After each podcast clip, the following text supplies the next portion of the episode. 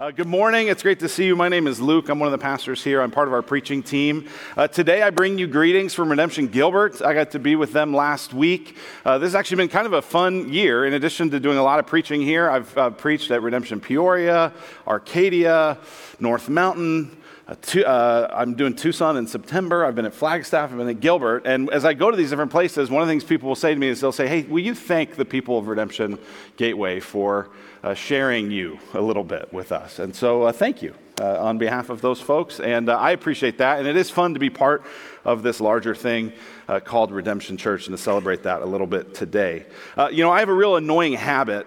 Um, and I don't know if my family's ever told me how annoying this is, but I know it's annoying. Um, and, you know, we, we like to watch movies as a family. And my annoying habit is that when we're watching a movie, if I'm awake, it's really important to me that everyone else is awake while we watch the movie, right? Like I'll be like, "Hey, are you awake? Are you awake? Abby, Abby, Abby, sit up.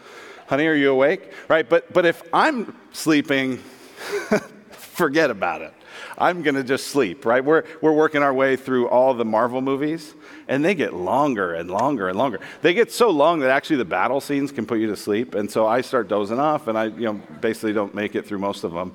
Um, but it's really important to me that they stay awake. But if I'm asleep, hey, that's fine. And, and it's, it's one thing if we're kind of asleep through movies, right? If you're falling asleep through movies, that's, that's no big deal. There's other times when it's more serious. And there's a time in the scripture that, that came to mind for me as I was preparing the message this week as we finish our series in Colossians 4. And uh, this is a passage from a book that we've studied here a number of times, the book of Jonah. Uh, it involves a prophet who falls asleep. But look at what it says in Jonah chapter 1. It says, The word of the Lord came to Jonah, son of Amittai Go to the great city of Nineveh and preach against it, because its wickedness has come up before me. But Jonah ran away from the Lord and headed for Tarshish. Now, just so you understand this, this is like the Lord saying, Hey, I want you to go to California and preach against it. It's a land of fruits, nuts, and flakes. Go, go there. And, and Jonah's like, uh, No, I'm not going to go there because after I preach against it, they're going to all repent and you're going to show them mercy and kindness, and I don't want to do that. So I'm going to go to Texas. That's basically like directionally, literally what's going on. It's like instead of going to Uh, Nineveh, he heads for Tarshish, complete opposite direction. It says he went down to Joppa where he found a ship bound for that port, and after paying the fare, he went aboard and sailed for Tarshish to flee from the Lord. So he's not just fleeing from what the Lord told him to do, it says he's fleeing from the Lord himself.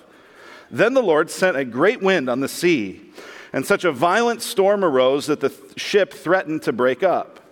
All the sailors were afraid, and each cried out, to his own God. And they threw the cargo into the sea to lighten the ship. Now, this has got to be a pretty big storm if you just think about this for a moment. The storm is so big that the professional sailors who do this all the time, it says that they are afraid and they're all crying out to their own God. They're offloading the cargo. It says this But Jonah had gone below deck where he lay down and fell into a deep sleep. He's running from the Lord. He's running from God's command and he's sound asleep. And so the captain went to him and said, How can you sleep? Get up and call on your God. Maybe he will take notice of us so that we will not perish. When I read this story, it makes me think of our world. Doesn't our world often feel like a violent, crashing storm? Even people who feel like they got life kind of figured out bump into some stuff in this world and start to go, oh no! And they cry out to whatever their God is. They begin to panic. And so often, even while everyone else is afraid, we, the church, are asleep. We're cozy in our own little church bed with our nice, comfy church comforter and all of our redemption swag and we're cozy and we're asleep. And I think what this passage uh, in Jonah and the passage we're going to look at in Colossians 4 here today reminds us of is that there is a world that, whether they know it or not, they're, they're actually crying out to us as the people of God How can you sleep? Don't sleep on us. Get up, call on your God.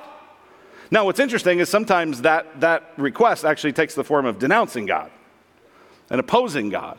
But there is this sense where the world is kind of going, hey, everybody's got to do what they can do. And so this passage invites us to ask is the church, are we asleep? Or are we doing all that we can do in the mission of God to bring hope to a world that is so hurting? That's where we're going to finish as we look at Colossians chapter 4 today. Uh, we read that long passage, verse 2 through verse 18, and uh, that's what we're going to look at. Now, next week, just so you know, uh, next week we're going to start a new series, and this series is going to be kind of a three part series that will take us uh, actually to Advent, all the way to Thanksgiving. It's going to be called We Want a King.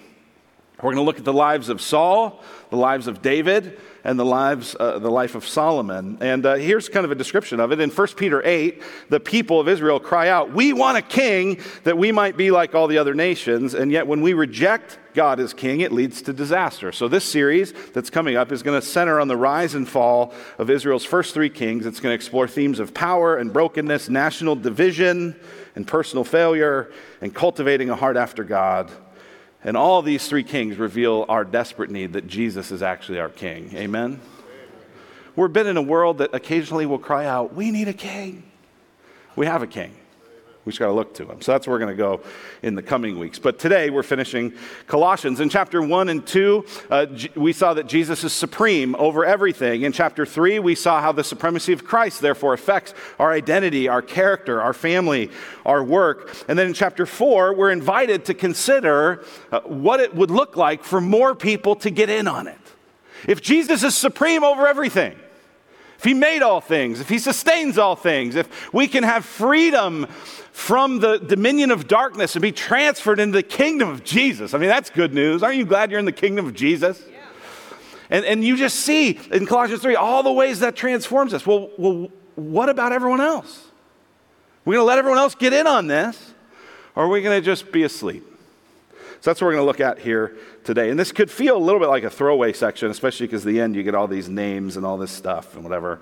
Um, but in it, I actually think there's a, a really powerful uh, picture of the church. Here's kind of where we're going to go today. Is we're going to see a, the picture, the purpose, and the power of the church. The church of Jesus Christ is God's plan A for the world. There is no plan B. And we're going to look at that. So let's pray. Let's ask God's help. Father, we do need your help these times of uh, chaos and these times of uh, disruption and division in our world and in our churches and even sometimes within our own families and our own hearts. We pray that you would help us to see our need for you and the way that you work through the church. Give us a picture of the church. Remind us today of the purpose of the church. And God, strengthen us with the power of the church. We ask that of you in Jesus' name. Amen. All right, so we're going to kind of work backwards in this text. And the first thing we're going to see is the picture of the church that it is diverse, reconciled, and interconnected. Now, we're always tempted to make uh, our lives about individuals. We're always tempted to make history just about individuals. And we're also tempted to make faith about individuals. We talk about so and so's church, and we refer to the pastor, right? Uh, we, we talk a lot about these great heroes of the faith these great individual people who did marvelous things for God. But one of the things we realize when we come to this, this book of Colossians is that actually, even Paul, who we keep referring to as the author of this book, Paul, who was that great apostle, Paul, who was the persecutor of the church and became the champion of the church, even Paul was never actually alone. Do you know that? Paul was always part of a team. The, the very first verse of the book of Colossians said, Paul, an apostle of Christ Jesus, and Timothy. He always was involved in this thing together. And what we see as we look, especially at verses 7 to 18, is this picture of the church. We see a diverse, we see a reconciled, we see an interconnected church. First, we see a diverse church. You see that there are the powerful and the powerless. An example of one of the powerful people is Tychicus in verse 7. Tychicus is the one who actually started the church in Colossae. He would have been viewed as a, as a really significant, powerful leader type person. But then we also get someone who's powerless. In verse 9, it talks about Onesimus, our faithful and beloved brother, who's one of you. You know who Onesimus was? Onesimus was a slave who had escaped from a guy named Philemon. Paul writes a different letter to him. And when he does, Paul says to Philemon, Hey, uh, he escaped, and in the meantime, he came to faith in Jesus. And now I'm bringing him back to you, but I'm not bringing him back for him to be a slave. I'm bringing him back for him to be your brother. So, this is a, a church. The picture of the church is there's a diversity. There's powerful people, there's wealthy people, there's influential people, there's powerless people, there's people on the fringes, there's people on the margins, there's people without much. That's a picture of the diversity of the church. Many of the names in here are men, but there's also a significant name that's a woman. Verse 15. Give my greetings to the brothers at Laodicea and to Nympha and the church in her house. Now, we don't know much about Nympha. But we know that there's a church in her house. So she's wealthy enough to be able to have a big enough home that the whole group of people can meet there. She must be some sort of significant presence, a kind of mother of the church. So the, the, the church is diverse, it's powerful and powerless, it's men and it's women, and it's Jew and it's Gentile. Look at verse 11. And Paul references these different names, these different people. He says, These are the only men of the circumcision among my fellow workers for the kingdom of God, and they've been a comfort for me. The implication there is these are the Jewish followers of Jesus, but everyone else around me are the Gentile followers of Jesus. And yet, even in that, you get a picture of the church. This is what the church is to be it's to be plural. It's not about one person doing all the work. It, it, it's, some people have said that, you know, the church can often be compared to like an NFL football game where you have 22 people on the field who desperately need rest and 70,000 people in the stands who desperately need exercise. and, and Paul, and, Paul and, and Timothy in this passage are going, hey, listen, this, everybody's involved in this. And it doesn't matter if you're rich or poor, it doesn't matter if you're a man or a woman, it doesn't matter if you're a Jew or a Gentile. You can be part of this.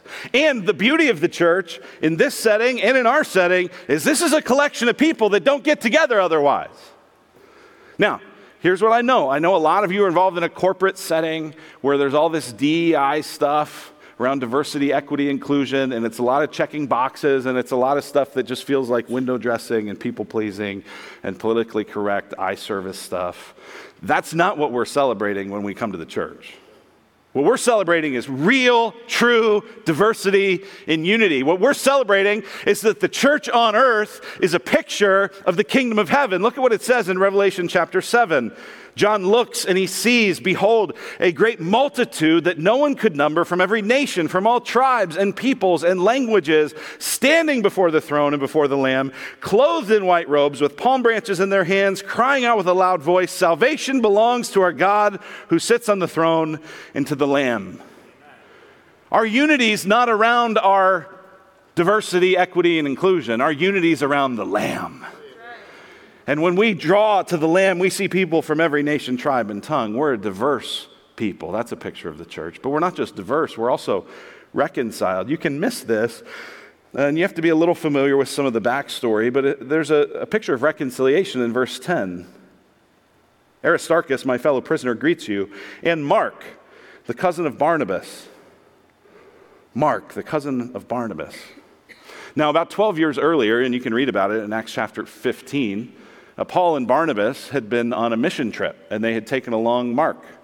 And partway through, Mark didn't want to keep going, and they had a a, serious split, a division, right? Sometimes, if there's a division in a church or disagreement among leaders, you'll hear people talk about a kind of Paul and Barnabas split. Well, the Paul and Barnabas split was over Mark. And Paul was the one saying, Mark's a loser, Mark's a quitter. Uh, the two kinds of people we're not looking for on my mission trip are quitters and losers. And Mark is both, so we don't need Mark, right? That's kind of the gist you get from Acts chapter 15. And now, here, 12 years later, what does it say? Hey, Mark's coming. Welcome him. See, the church is not just a picture of diversity, it's a picture of reconciliation. It's a picture of forgiveness. It's a picture of people who let each other down and then forgive. It's a picture of people who say the wrong thing and then own it, and people who were hurt by what the wrong thing they said was and who forgive. It's a picture of mistakes made and water under the bridge and forgiveness and reconciliation. It's a diverse, reconciled, And finally, an interconnected community. I just want us to consider the interconnection of this. First of all, we have just Paul and Timothy, who are not leaders in Colossae, and yet they're uh, experiencing a kind of influence and a kind of leadership, right? This would be similar to the kind of leadership that I get to have when I go to, uh, when I go to Redemption Gilbert, when I go to one of these other congregations where I don't have any real authority over them, and I'm surely not an apostle. I'm not saying that. But there's this sense in which there's other leaders that are getting to speak into a local congregation. You may not know this, but Aaron Daly Haley, who was at the beginning of that winter camp video, has had a tremendous voice in shaping Redemption Gateway, even though you don't know him, because he helped shape me and he helped shape our leaders. And so we're part of this interconnected larger whole. And we're also part of this regional church. Look at what it says in verse 16. And when this letter has been read among you, have it also read in the church of the Laodiceans. And see that you also read the letter from Laodicea. So Laodicea and Colossae were nearby cities. And what Paul's saying is, hey, going, hey, hey, this isn't just you in Colossae. This is you, and you're part of this larger region. You're part of this larger network. This is what I love about Redemption Church is it gives a picture of what's real. What's real is we are interconnected. Uh, I think it was, I guess it would have been around Christmas time. Around Christmas time this year, I went uh, down to, took my kids down to Rock Point, Rock Point Church, uh, just down on Power Road. They do an unbelievable uh, Christmas thing, Christmas light thing. They got s'mores and they got hot chocolate and they got the whole thing. I mean, it is like to the nines. They do it up. And I take my kids there and I ran into somebody who had been to Gateway a few times and they're like, hey, what are you doing here?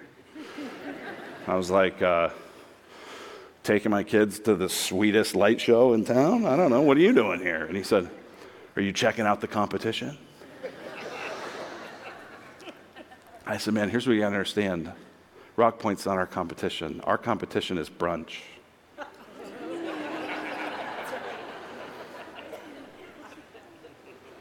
you know that, right?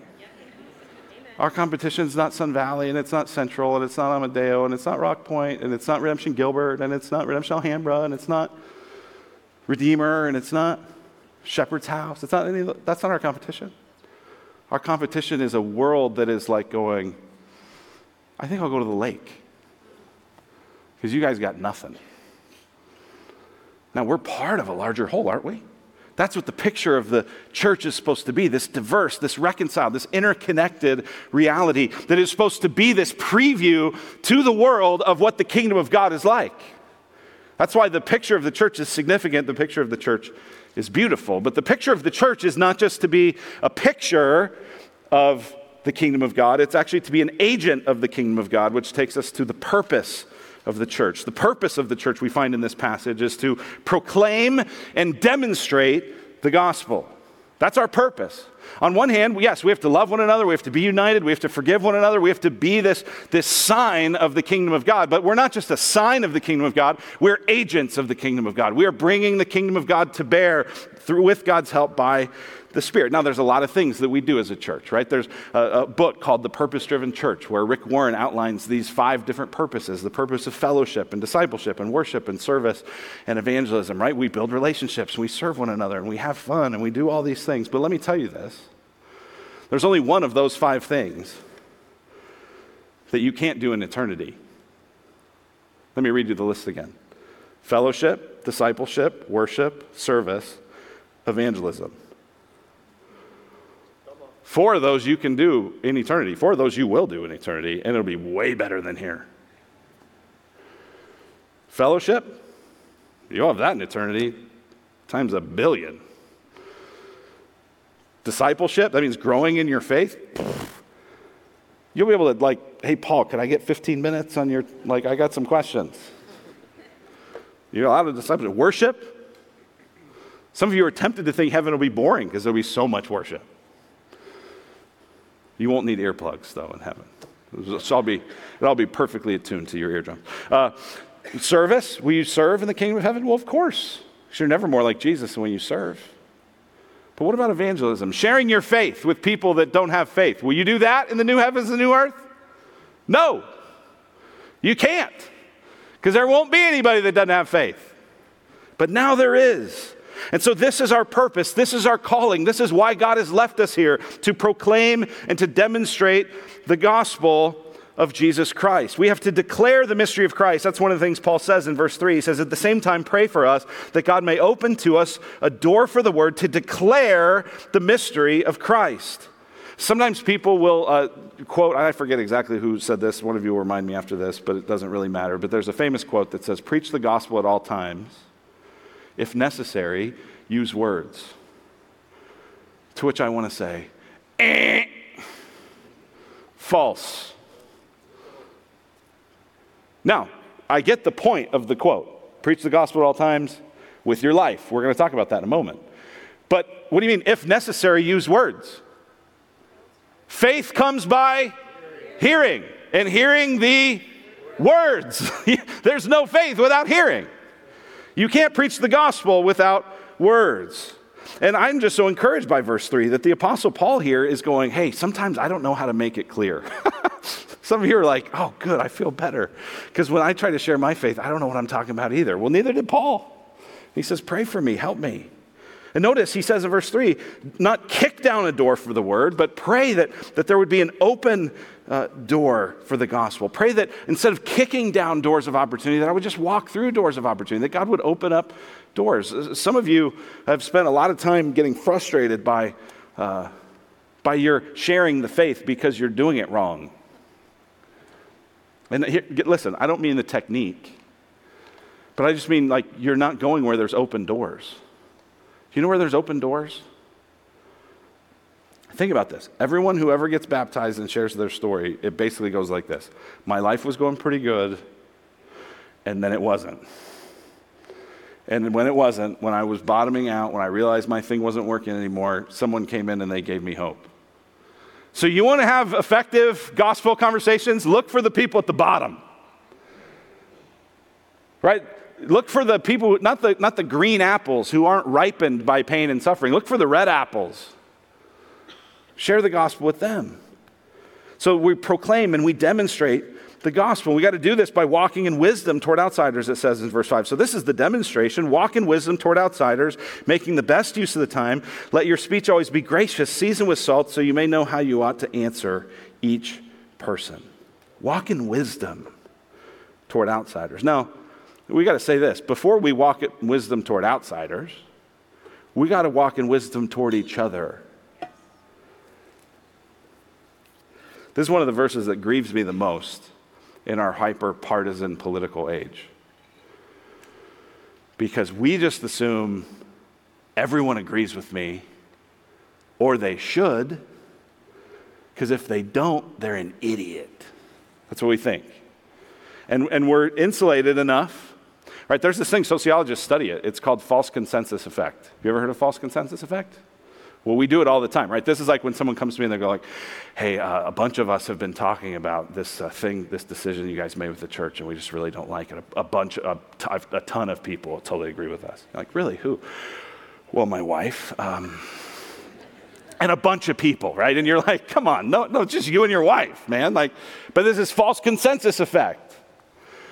And we do this all the time, right? So we think everybody agrees with us about everything, and so we launch these grenades and these things, and we don't think about how it affects people. Right, so this is one of the invitations, even right now in our moment as a country. Like I, I recorded a video, it went out on Friday. Uh, I'm rejoicing over this recent decision by the Supreme Court uh, to strike down Roe versus Wade, to say there's not a constitutional base for that, to send that back to the states. I'm rejoicing in that. I think that's wonderful news. I also think there's a ton of people who don't agree with that. And if we now go, idiots, well, let me tell you, how effective are you going to be as a missionary if your opening line is, hey, idiot? Not to mention that there's lots of complicated things, right? Like even Arizona, and Seth and I actually are going to record a podcast today, our King Culture podcast. We'll release it, God willing, tomorrow. And uh, one of the things that, that we're going to talk about is how complicated it is in Arizona. It's like nobody knows what to do. There's two laws on the book one that is 158 years old when Arizona was a territory, one that was signed in March but doesn't go in effect till September, that the Republicans in the legislature aren't going to want anyway. It's a mess. And so there's people who might go, Yeah, I rejoice in the fact that, that many unborn lives will be saved, but I'm also nervous about what does this mean for this and this and this. Do we have compassion toward that? Do we have understanding toward that? Yes, we rejoice, but we also go, I'm going to walk in wisdom. See, we, we lose that though if our focus is, is I got to be right. I got to make my point. I got to be heard. Oh, wait, wait, wait. So you're a missionary of the Republican Party? Because I kind of thought we were missionaries of Jesus. That's our purpose. To declare the mystery of Christ. Not the greatest wisdom on every part is an issue, to declare the mystery of Christ to walk in wisdom toward outsiders. Notice, even in verse 6, it says, Have your speech seasoned with salt, so you ought to know how to answer each person. Answer means you're actually listening. What are they saying? How do I answer them? Not to go, wham, ha ha, gotcha. But to, to not to try to win over them, to try to win them. It's interesting, even when we started the church, we would talk about how our purpose is to reach people who don't know Christ yet. And sometimes people would get nervous about that. They'd say, Well, I thought church was to, you know, just grow believers. And we go, Well, that's a false dichotomy. It's to grow believers and to reach non believers. And it was interesting, the people that would give all this pushback about how yeah, we're being too mission focused, I don't know. Everything changed when they invited a friend to church. Because when you invite someone to church, you, you've done this, a lot of you do this. More than half of you invite someone that doesn't go to church every year, you invite them here. And I know on those Sundays you're going, oh gosh. Some of you right now today are like, he's making me nervous right now. I wish he, uh, this was a bad week. Why did they have to say yes today, right? but you just, the whole thing's different when you're thinking through someone who doesn't share your convictions. Listen, if we're missionary people, we don't have the option to check out of that. And, and here's what I, I don't want to be the reason that you don't invite someone to church. And listen, I don't want you to be the reason that someone doesn't invite someone to church. Walk in wisdom. The purpose of the church we proclaim, we demonstrate. What's going to give us power to keep doing that? Because that's really hard. Not only is that like strategically, skill wise hard, but it's just, it's hard to keep doing that because so much of what we do, right? Like, like if you just look at the parable of the four soils, it means like 75% of people just aren't interested in anything we're doing. How do you keep going? That takes us finally to the power of the church, which is unrelenting prayer. Look at verse 2. He says, Continue steadfastly in prayer. This word means devote yourselves to prayer. It's a continual, ongoing commitment that doesn't relent, that doesn't back down, that doesn't stop. You never give God rest. You never stop doing this. Continue steadfastly in prayer, being watchful in it with thanksgiving. This is our power. And some of the reason why we're neglectful in our purpose, some of the reason why we're not the kind of picture that is actually irresistible to the world is because we've lost the power. We do it in our own strength. We think it's in our own cleverness. We think it's in our own skill. No, it's in the power of God. And I just want to ask this question What if our unrelenting griping about the lostness of the world became unrelenting prayer instead? The disciples were sent out by Jesus to cast out demons and to heal the sick. And there was one boy who kept convulsing. They couldn't do it. And they said, Well, what's going on, Jesus? And Jesus said, You know, the devil's in too deep. This kind only comes out through prayer. The devil's too deep, friends. You, you can't, you're not going to change the world without prayer. So that's how we finish this book a picture of the church. It's a beautiful picture, a purpose for the church, and the power of the church. This unrelenting prayer. Now, I think this is just wonderful, just how this lines up. We didn't really plan it this way, but this is pretty cool in light of this passage that is saying, hey, there's a church that is a beautiful picture of Jesus' love for his people. That church has a mission, and in order for that mission to succeed, we need to pray. This just lines up perfectly because actually, in just a couple days, we're sending a team from Redemption Gateway to one of our overseas mission fields, uh, the nation of Turkey. And uh, so I'm going to invite up the team that's uh, headed to Turkey. Uh, you guys come on up. And while they come up, yeah.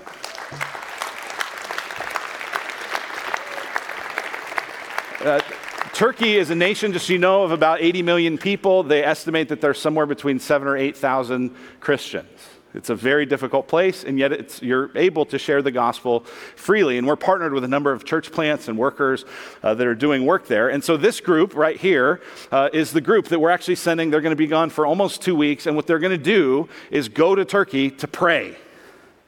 Now, when someone's sick in the hospital, uh, if, you, if you have to, you just text them, hey, I'm praying for you. But if you can, you go and you say, hey, I want to pray for you there. And so this group, I think this is just so cool. We're going to send a missions group, and it's like, what are you going to be doing? Praying. And I know some of you are like, well, that's a waste of money. Hey, did you just read Colossians 4? It's the power. So, Mark, uh, this is Mark Burns. He's our community and global initiatives pastor. Mark, will you tell everybody about this trip? What are you guys doing? Yeah, so when we were putting this trip together, uh, we did it because a church that I'm friends with, with the pastor Emre, who was here about a month ago, he said, We are trying to reach out to our community that's around us. And much like this church did when it was first being planted, they go and they prayer walk those communities and just to ask God, to cry out to God, to soften people's hearts, to show them people uh, to pray for, and to invite them to the church. So we'll be walking around about six different communities. And this place in Istanbul is on the outskirts. It's much like Queen Creek, where people are flocking to Istanbul for work and jobs. Um, but there's all the homes are here on these outskirts neighborhoods. And we'll be able to pray in those neighborhoods. But then, if conversations do happen, we'll be able to guide them and direct them back to a church where someone who knows Turkish, who knows the culture, uh, could be able to share with them in a wise way. So, so this is quite a team. I mean, we've got a junior high pastor and a stay-at-home mom and a police officer and a recently retired accountant and a real estate, I don't know, ninja real estate guru guy for Intel and, and then some young folks. I mean, this is amazing. Quite a, quite a picture, actually, of that diverse church. Why are these people going? Yeah, so uh, with these mission trips, especially the guy in the end, why is he going? Yeah. so we'll start with him. I actually have like three different types of people, and some people they overlap on these criteria. Um, the first one being an advocate, someone that when someone goes, "Hey, I hear that we uh, care about Turkey. What's that about? That they could be able to share because they've been there and they're excited about it and they're like a cheerleader. And of course, that's what Reese is. um, but then also, uh, someone who has a heart already and is coming to our Turkey prayer meetings or is saying, hey, God has blessed me, I want to give. And they want to know more. It's one thing to hear from others, but to go and experience it firsthand allows them to be able to invest even more in their prayer life and financially. And then also the reality of we would love for people to go uh, and like long term long term and to be able to experience that and to say god what are you doing? Um, and to see it for firsthand and not to go yeah i want to go but i don't know anything about it let's go on an easy experience first. Yeah. So we have uh, advocates, supporters, and then potential goers are, who are on this team. Very cool. Very cool. Well, Mark lived and his family lived for 15 years in Turkey, and uh, especially for Sam and Joy, this is a. I'm just thrilled for you. I'm uh, just as your friend. I'm delighted you get to kind of go home for a bit, and for the rest of you, I hope you have a great time. Uh, Miss Jax, make sure we get Miss Jax some special Turkish ice cream, okay? Make sure you get her a, a, a Turkish ice cream cone. Um, anything you want to say before we pray for you? I do. I want to say that we're really excited to go. It, everyone has expressed just how much of an honor it is, and we're grateful. Uh, so many of you have come alongside. Uh, some of the individuals who are raising support for this, for us to be able to go in general, just as a church, we're grateful for your support and blessing us in this way. Yeah. Well, thanks for putting this passage into action. And I, I hope that even as you come back, that it will give you guys all just the sense of like, this is what's needed here is praying for the mission, praying for the open doors, praying for the gospel clarity. So if you guys would all kind of bunch up here on this rug and I'll uh, pray for you. Uh, and uh, if you all would stand, please, and if you're, uh, if you're willing to, just kind of extend a hand toward them as if you're placing a hand on their shoulder, and let's pray for these guys. Father, thank you so much for your work that's happening around the world. Uh, God, thank you for the doors that are opening here and the doors that are opening in Turkey. And God, I pray for this team. I pray that um, they would experience your blessing and your presence. God, when there's obstacles, when there's tensions, when there's frustrations, when there's plans that change, would you allow them to have the fruit of the Spirit and to bear with it? And God, would you use their prayers to bring about the reality that other people, many people in, in Turkey, through Emre's church and through other uh, churches there, would come to faith in you? That they would trust that Jesus is the way, the truth, and the life, that there's no way to the Father but through him. God, would you open doors for the gospel? Uh, would you uh, do that through their prayers? We ask it of you in Jesus' great name. Amen. Amen. Amen. You guys can stay here for a second. And uh, you can you can stay standing. We're gonna. Um, that's really it for today. There's no music at the end, so that's. Uh, some of you are like, good. I got to get to the bathroom. Well, just hold on a second. Um, so let me uh, send us out with this benediction. Uh, if you need prayer, by the way, there will be folks in the back right of or back left of the room who need who will be there to pray for you. I'll be in the front right. Mark will be there. Uh, we'd love to talk with you. Let me send us out. We are not leaving the church. We are leaving as the church.